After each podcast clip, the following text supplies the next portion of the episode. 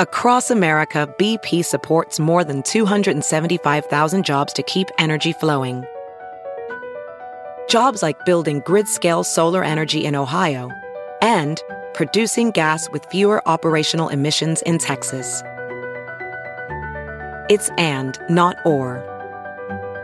See what doing both means for energy nationwide at bp.com/investing in America. It's Merriam-Webster's Word of the Day for February 1st.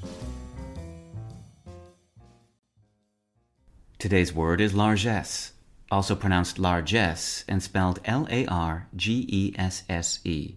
Largesse is a noun that means liberal giving as of money to or as if to an inferior, also something so given. Largesse is also a synonym of the word generosity. Here's the word used in a sentence. Thanks to their grandparents' largesse, both children were able to go to college without going into debt. The word largesse, which can also be spelled without the last E, L-A-R-G-E-S-S, has been part of the English language since at least the 13th century.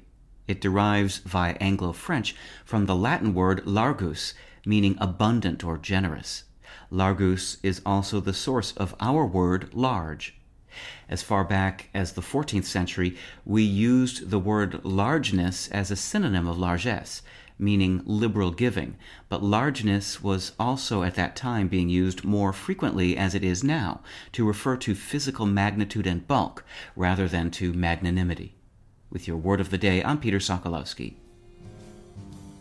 Visit merriam-webster.com today for definitions, wordplay, and trending word lookups.